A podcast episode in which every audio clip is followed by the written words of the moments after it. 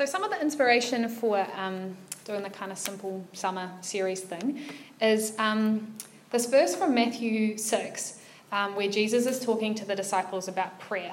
Um, and it's kind of stuck with me to the point where I drew it out and have kind of had it hanging around in my room for the last little while.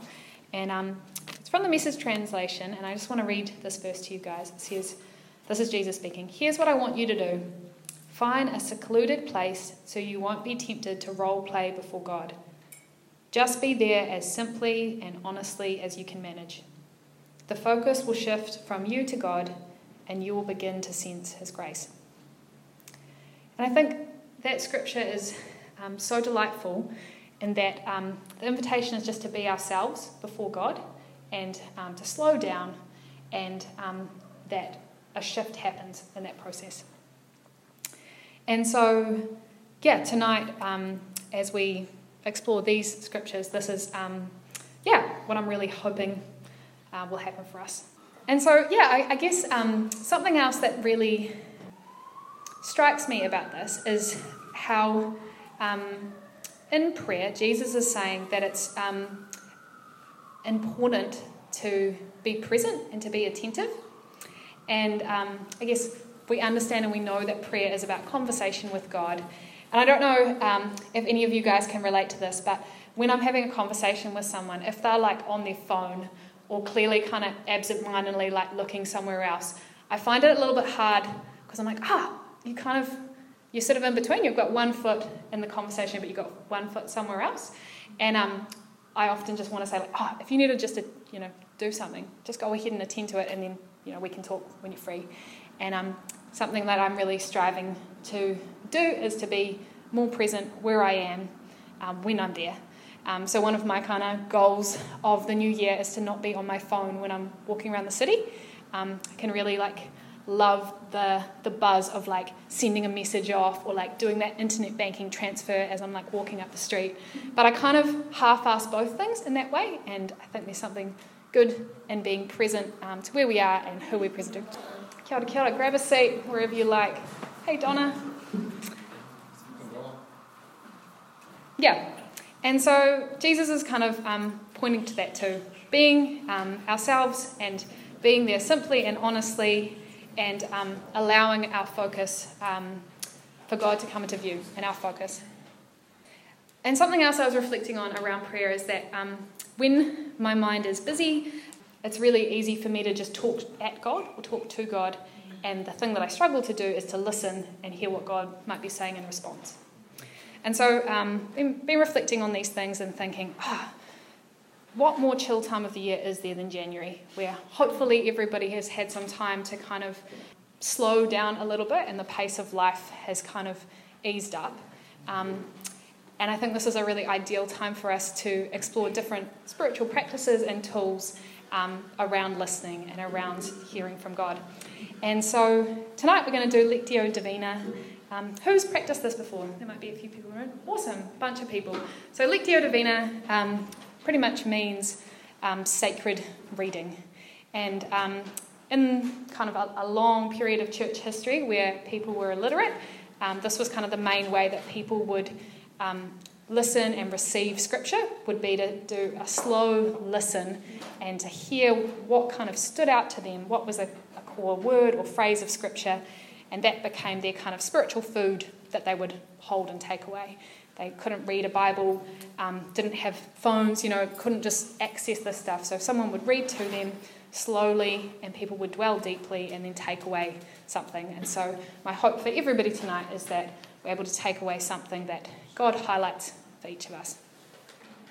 So, um, yeah, Lectio Divina, as I say, it's a practice, it's a, a way of listening for God's voice through Scripture um, God's voice speaking to each of us and highlighting something. And it's a, a practice that exists to invite us closer into companionship with God.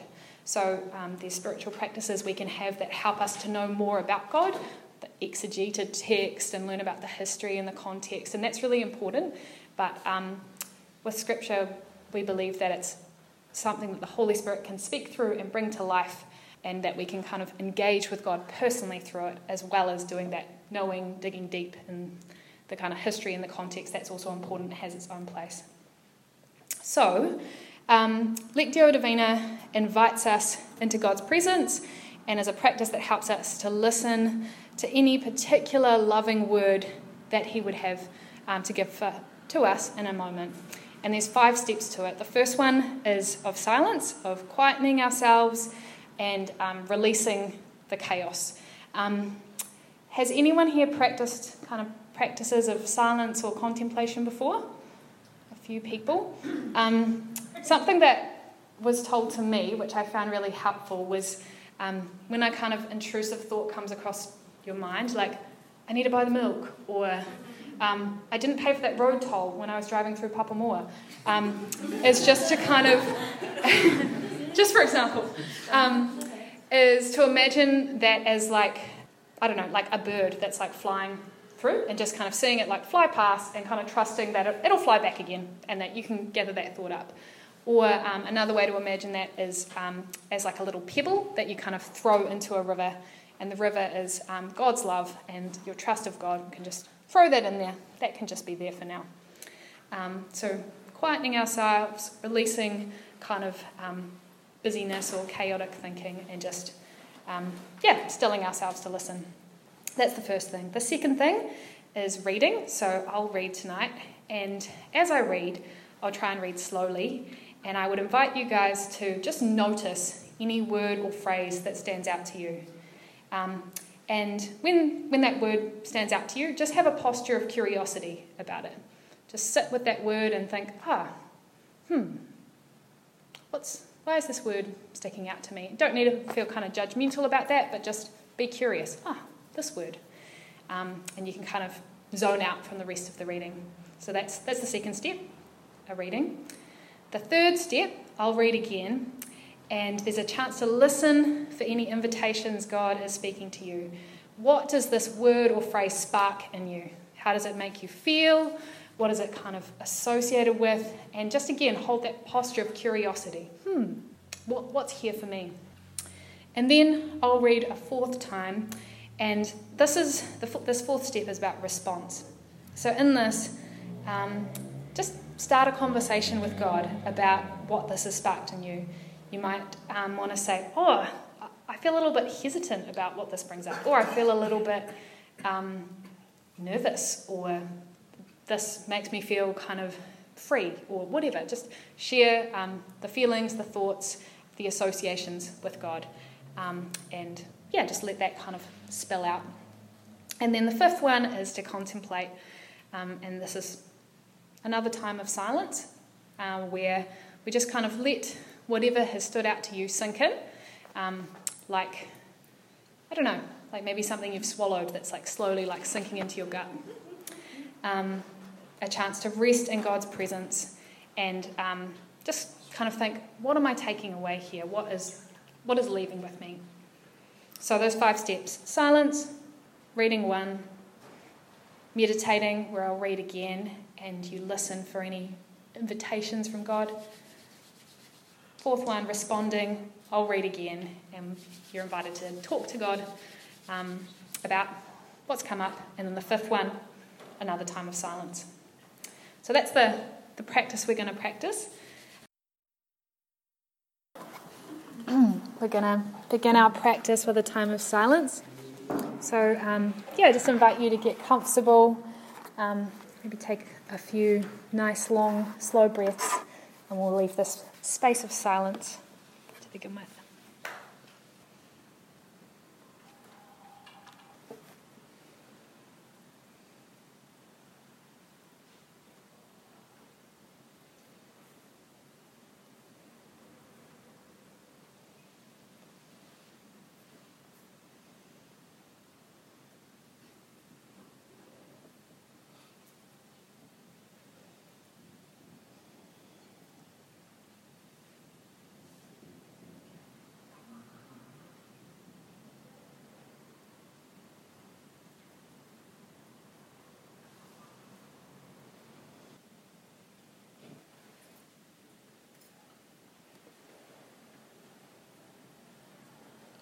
Step two, reading.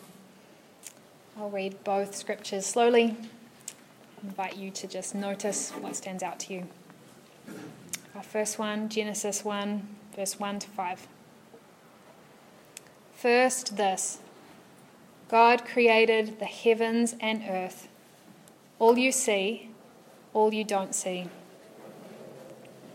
Earth was a soup of nothingness, a bottomless emptiness, an inky blackness. God's Spirit brooded like a bird above the watery abyss. God spoke, Light, and light appeared. God saw that light and saw it was good, and separated light from dark. God named the light day, he, he named the dark night. It was evening, it was morning, day one.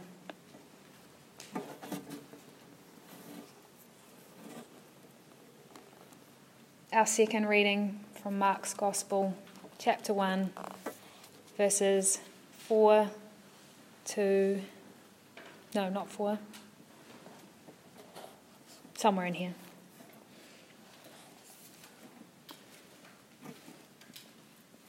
Four to eleven. John the Baptizer appeared in the wild, preaching a baptism of life change that leads to forgiveness of sins. People thronged to him from Judea and Jerusalem and as they confessed their sins, were baptized by him in the Jordan River into a changed life. John wore a camel hair habit tied at the waist with a leather belt. He ate locusts and wild field honey. As he preached, he said, The real action comes next. The star of this drama, to whom I am a mere stagehand, will change your life. I'm baptizing you here in the river, turning your old life in for a kingdom life. His baptism, a holy baptism by the Holy Spirit, will change you from the inside out. At this time, Jesus came from Nazareth in Galilee and was baptized by John in the Jordan. The moment he came out of the water, he saw the sky split open and God's Spirit, looking like a dove, came down on him along with the Spirit, a voice You are my Son, chosen and marked by my love, pride of my life.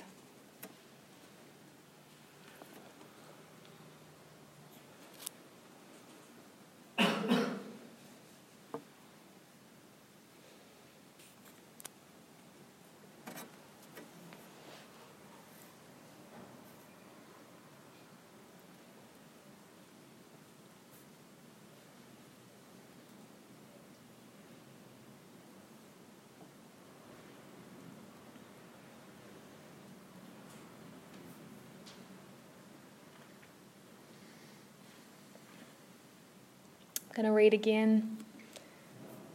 This time, again, notice what stands out and listen for any invitations. What does this noticing spark in you? What does this word spark in you? Genesis. First, this God created the heavens and the earth, all you see, all you don't see. Earth was a soup of nothingness, a bottomless emptiness and inky blackness. God's Spirit brooded like a bird above the watery abyss. God spoke, Light, and light appeared. God saw that light was good and separated light from dark. God named the light day and named the dark night. It was evening, it was morning, day one. Mark. John the Baptizer appeared in the wild, preaching a baptism of life change that leads to forgiveness of sins. People thronged to him from Judea and Jerusalem, and as they confessed their sins, were baptized by him in the Jordan River into a changed life. John wore a camel hair habit tied at the waist with a leather belt. He ate locusts and wild field honey. As he preached, he said, The real action comes next. The star of this drama, to whom I am a mere stagehand, will change your life. I'm baptizing you here in the river, turning your old life in for a kingdom life. His baptism, a holy baptism by the Holy Spirit, will change you from the inside out. At this time, Jesus came from Nazareth in Galilee and was baptized by John in the Jordan. The moment he came out of the water, he saw the sky split open and God's Spirit, looking like a dove, came down on him. Along with the Spirit, a voice You are my Son, chosen and marked by my love, pride of my life.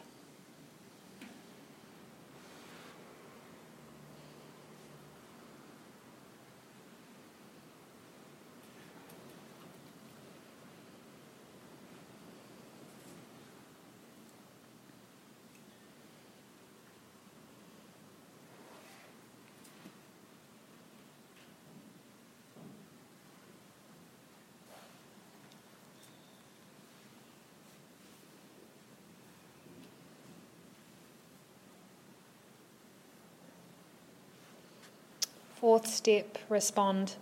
I'll read this again, and as I read, I'd invite you to talk to God about what sparked in you, um, what that word makes you feel, what you're thinking about, where you're hesitant, where you're jubilant. Let the words wash over you. Genesis. First, this God created the heavens and earth, all you see, all you don't see Earth was a soup of nothingness, a bottomless emptiness, an inky blackness. God's Spirit brooded like a bird above the watery abyss. God spoke, light, and light appeared. God saw that light was good and separated light from dark. God named the light day and named the dark night. It was evening it was morning, day one. Mark. John the Baptizer appeared in the wild, preaching a baptism of life change that leads to forgiveness of sins. People thronged to him from Judea and Jerusalem, and as they confessed their sins, were baptized by him in the Jordan River into a changed life. John wore a camel hair habit tied at the waist with a leather belt. He ate locusts and wild field honey. As he preached, he said, The real action comes next. The star of this drama, to whom I'm a mere stagehand, will change your life. I'm baptizing you here in the river, turning your old life in for a kingdom life. His baptism, a holy baptism by the Holy Spirit, will change you from the inside out. At this time, Jesus came from Nazareth in Galilee and was baptized by John in the Jordan. The moment he came out of the water, he saw the sky split open and God's Spirit, looking like a dove, came down on him along with the Spirit a voice You are my Son, chosen and marked by my love, pride of my life. Take some time of silence now just to let this sink in, to rest in God's presence.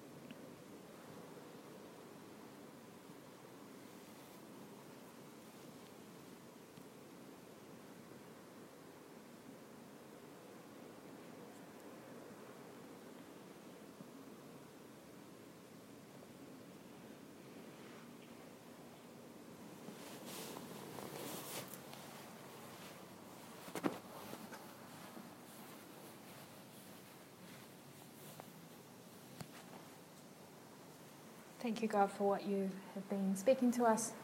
Pray that you would, um, yeah, protect and um, remind us of what you've said um, in the days to come.